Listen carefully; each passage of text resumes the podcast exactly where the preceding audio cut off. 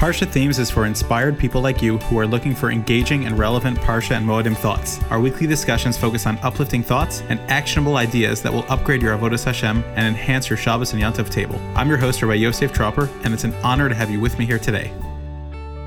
Hello and welcome to Parsha Themes on Sefer Shemos. We're starting with Parsha Shemos right now, and I welcome you. And if you're just joining now, welcome. And uh, if you've been with me since the beginning, or you've gone back and listened to the earlier ones, thank you. Your feedback is always appreciated. It's really excited uh, to launch this. And like I always say, whenever you learn anything interesting throughout the entire Sefer of Shemos, you always have a great Dvar Torah for Pesach. So let your ears perk up and you can start your preparations now. We're always looking for good things to say at the Pesach Seder, and uh, you'll certainly be learning a lot.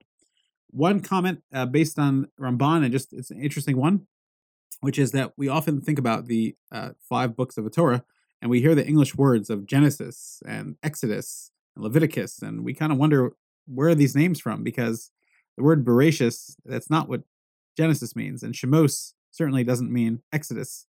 Um, so, w- what are all these names? But the truth is that uh, really Chazal have given names, and the Ramban quotes at the beginning of Shemos right here that the first Sefer is Bereshis, the first of the five books, and it's called Sefer HaYetzira, the Sefer, the formation and the word formation is Genesis. So this Chazal, this Medrash, is actually that's where it comes from. But the Ramban explains it even more, and it's Lishitaso.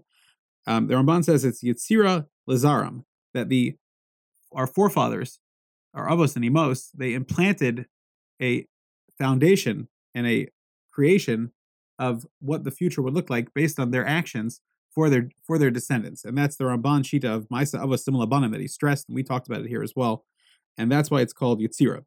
Uh, Sefer Shemos Chazal call is the Sefer of the uh, Exodus, which they call it uh, Chumash of the Geula, and uh, that's exactly what we're going to be talking about: how to get out of it, how the Jews were saved from Egypt, and how Hashem took them out with great nisim and revealed to them and gave them a Torah. So uh, the next sefer is Vayikra, which is called Leviticus, which is the laws of the Levites. That's Toras Kohanim. That's the translation of Toras Kohanim. Um, and then Numbers is Chumash HaPekudim, that which Chazal call it. And finally, Deuteronomy, which is probably the least understood, that just means Mishnah Torah, the repeat of the Torah, which is again what the Medrash calls it. So we are now starting Exodus, which is based on Chazal. It's not based on the Christians or their numbering uh, or na- naming techniques.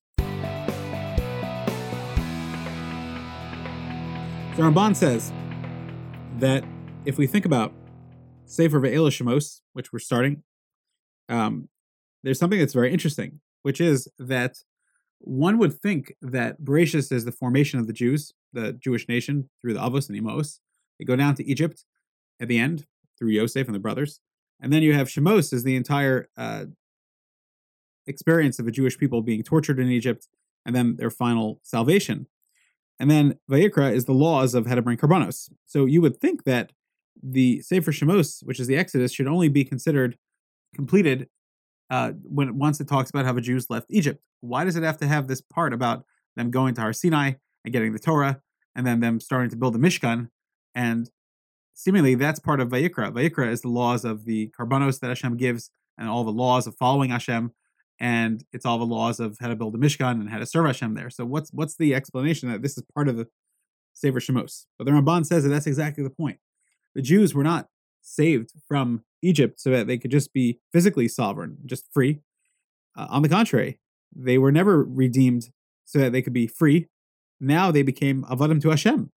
And the freedom from Paro and the subjugation of Egypt does not end until the Jews accept the Torah and build a Mishkan, a place of bringing down the Shekhinah, a place of connecting with Hashem deeply in this world. And that is the ultimate salvation and the ultimate redemption. That is the ultimate geula and exodus of the Jews from Egypt. It's not just physically getting them out and making them rich, but it's having them accept the Torah, which is the whole point of getting Adam and Mitzrayim, and having them build the Mishkan, which is a place where Hashem dwells and connects with them. But the Ramban says something even deeper than this. He says that until they built the Mishkan, they had to return back the El Milas Avosav, Avosam Yeshuvu. They had to return back to the mile of their forefathers. It's a phenomenal comment. Because a lot of times we think about, for example, the fact that Sarah, Rivka, Rachel, and Leah, the Emos, they had three things in their tents. They had an Anan that was always there, representing the divine Shechina. They had Bracha Matsuya Be'isa, that the bread remained hot and fresh, and according to some of Farshim, plentiful throughout the week. And they had the Ner Duluk, Erev Shabbos, Erev Shabbos, that the lights that Sarah, Rivka, Rachel, and Leah lit stayed lit for the entire Shabbos and throughout the entire week. And that it's interesting because this is, it seems like, the way people say it, that it's a replica of what they had in the base of Mikdash. The Lechem HaPanim stayed hot from week to week. And so you see that Sarah and the Emos all got that. And we have the Ner Duluk, uh, certainly in Bayis Rishon, perhaps even Bayis Sheni, and definitely during the uh, miracle of Hanukkah, there was a lot of extra burning where the candles of the menorah stayed burning until they put it out the next day, miraculously. And then they had to relight it again. And you had the Anan, the cloud of Hashem's glory. So it seems to be that the Emos replicated the, what, the, what the Beis Hamikdash and the Mishkan had. However, that's not what the Ramban is saying. Ramban is saying that the epitome was the Avos and the Emos, their tents was the epitome. That was Milas Avos of Yeshuvu. They have to ret- we have to return back to that Mila. And everything that followed that, the Mishkan was just a copy of that. It's a phenomenal thought if you think about that. That the Avos and the Emos brought down the Shekhinah. And that is the ultimate greatness. And that's the also the Migdash Shachanti Besochan that each of us could bring down the Mikdash and the Mishkan and bring down Hashem into our lives. We should all be zochet to do it. So, moving on with the Ramban in Parak Aleph, Pasuk Yud, Hava Malo. Paro uh, was trying to figure out how he was going to deal with the Jewish problem. And this is the start of all the Gullius, like the Maharal explains, like the Zohar really explains, that all the Dalad Gullios are Marumas in, in Mitzrayim. And this is the ultimate question that all the Goyim ask. How do we outsmart the Jews? So basically, the Ramban points out a psychological point, which is that they weren't just going to wipe out the Jews and kill them because it would be a tremendously disrespectful thing to n- knock out an entire nation, especially one that the king himself, the original pharaoh, in the times of Yosef, had invited to come down there. You don't do that to your guests. And also, the people around would not stand for that. And so, we have to come up with a way that we can subjugate them and get around that problem. We're, we're still going to have a lot of PR and people are going to approve of what we're doing. And so much has still remained the same throughout generations, unfortunately. The question of Havanas Chachmalo in a politically correct way is still a problem that we face today in all the challenges to Jewish existence. Perik Bays Pasuk Bays. So it says that um, Moshe was born and his mother saw that he was good. Atero so kitovu so she hid him. And so the Ramban says, like, it's obvious that everyone, every mother loves their child and finds them beautiful. So to say in the pasuk that she saw that he was tov, that's redundant. Every mother thinks that her child is tov, and uh, so what is it trying to say? But he says that this is hinting to that which Chazal say that that's where Chazal learned that the entire house was filled with light when Moshe was born, and even more so, Miriam was giving a nevuah that my mother is going to give birth to the Moshiach Yisrael, which was Moshe. He was born. And so eh, the Torah is telling us that there was an extra tov by Moshe, not just the mother thinking my son is so beautiful, but something very spiritual as well, and a recognition that this child was going to be special. Perik Beis Pasuk Yud Dalet, the Ramban talks about a fascinating thing of Halargeni Ata Omer, that when Dasan and Aviram were fighting, and Moshe said, Rasha, don't hit your friend. So they said, Oh, are you going to kill us the same way you killed the Mitzri? So Rashi says that we learn from this pasuk that uh, Moshe killed the Mitzri with the Shem HaMafarish, and Rashi translates the pasuk as Halarageni, will you kill me? Ata Omer, with your words, just like you killed the Mitzri. And of course, like the Ramban himself points out, the Medrash says this, and that's where Rashi got it from. The Medrash. Shmos Rabbah, Parag Aleph, Pasuk Lamed Hey. But Al Pi Pshat, the Ramban says that I find this very difficult because how in the world would they know that Moshe killed him? If in fact Moshe only used Hashem HaMefarish, like Rashi and Chazal say, then how would Dasan Avir know? Now, mind you, if you look at the Medrash, it's even more astounding because Dasan and Aviran were actually uh, present when Moshe killed the Mitzri because the Mitzri had stolen, uh, I believe it was Dasan's wife. And uh, when the Mitzri saw that he was caught, uh, he started beating Dasan and was going to kill him. And Moshe actually in- intervened and saved Dasan's life.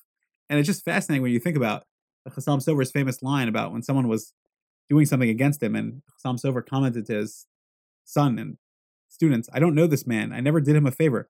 Why does he hate me? And when we look at this Dasan V'Aviram, look at this favor. Moshe, Moshe saved uh, one of their lives, and uh, they were brother-in-laws. They were related, and yet throughout the entire Midbar, all they did was give trouble and cause destruction until they finally went down with Korach into the ground because they joined him.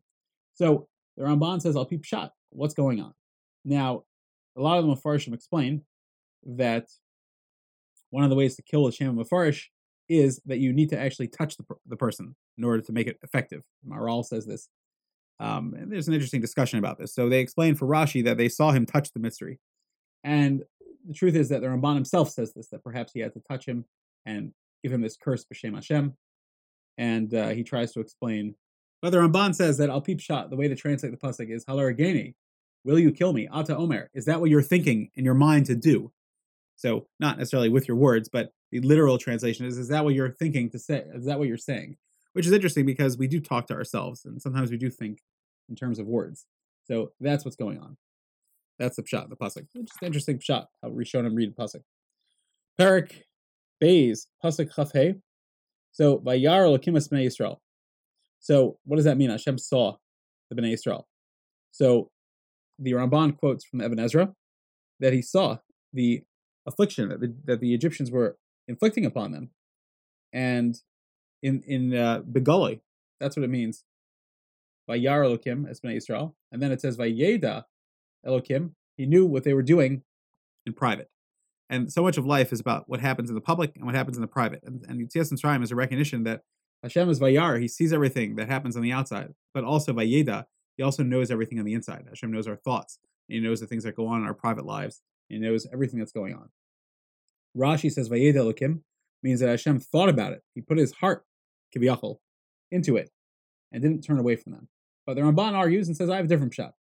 So, first, it means that Hashem says, I'm hiding from you and I'm making it as if I don't see it, meaning I'm allowing it to happen. However, once they cried out, then Hashem says, I'm no longer hiding my face from you. And now I'm going to be conscious of these things, the affliction that you're suffering. And now that you're calling to me and turning to me, I'm going to make myself known and I will redeem you. And we see an important lesson in life that when we turn to Hashem, Hashem takes care of us. Moving on to Parak Gimel, Pasuk Gimel. So it says, Ekya Asher Ekya, Hashem says to Moshe, I will be what I will be. And the Ramban makes a famous comment here based on Chazal, which is Kashem Sha'ata Imi. Hashem says to Moshe, the lesson is how you are with me, Kachani Hova Imach, that's how I am with you. And the Nefesh HaChaim brings down here from the Sifrei Kabbalah and other Sefarim, and from the Ramban himself as well, that, uh, take a look at the Nefesh HaChaim, is a very famous shtickle that he has, that the Medrash says, Hashem Tzilcha, Hashem is your shadow. Hashem is a mirror. However you are towards Hashem, that's how he is with you. And Hashem acts amida. If you turn towards Hashem, like the Chovos Halevavos says, then Hashem will help you. But if you turn away from Him, right? If you turn and you try to rely on something outside of Hashem, Meser, Hashem Famous words of the Chovos Halevavos, so powerful. If you rely on something outside of Hashem, then Hashem says, okay, good luck. Let that thing take care of you. And Hashem puts you in the hand of that person. So we always want to reflect Hashem by turning towards Hashem and looking at Hashem. That's what Eke Asher Eke means. I will be the way that you are to me. That's how I are to you. That's how I am to you. Perik Dalid, Pasuk Gimel. So it says, throw the mata to the floor. And the Ramban explains that Moshe himself needed to have a chizik in his amuna to see that the Ribbon Shalom was running the world, even though he was a Navi and Hashem was talking to him. But therefore, Hashem gave the first two osos for Moshe that when you see the, the mata and you see the tzaraas, that's where Moshe started to recognize Hashem and be fully cognizant that Hashem was there, and he didn't need the, the mayim until that was for the for the nation. And again, we see that a person always needs to be mischazik, even if you're a Navi, and even if you're Moshe Rabbeinu, a person always needs to be mischazik his amunah, the Ribbon Shalom, and see that Hashem is running the world, and always look out for ways to see Hashem. And finally, the last comment is in Perik Dalid, Pasuk Yud. Moshe says, "Gam itmol gam mishulsham gam me'oz davar avdecha." How could you send me Hashem? I, I, don't have a voice to talk, and I'm a kavad pen and kavad lashon. I stutter. And Hashem said, "Well, I'm going to send Aaron, and Aaron will be your spokesman." So the Ramban points out such an interesting point. Moshe, because he didn't want to go, instead he he didn't daven that Hashem should cure him and get rid of his kavad peh. And therefore, Hashem did not get rid of his kavad peh. Yes, it's true, Hashem did remove it whenever Moshe taught Torah, and whenever Moshe was doing a shlichus, he didn't have it anymore. But he, he still stuttered in his own personal life. And we see here an important lesson in life that if we don't daven towards Hashem, to Hashem because of our own biases, because we don't want something, and we're not saying anything about Moshe Rabbeinu, we're just learning the lesson of what the Ramban is saying.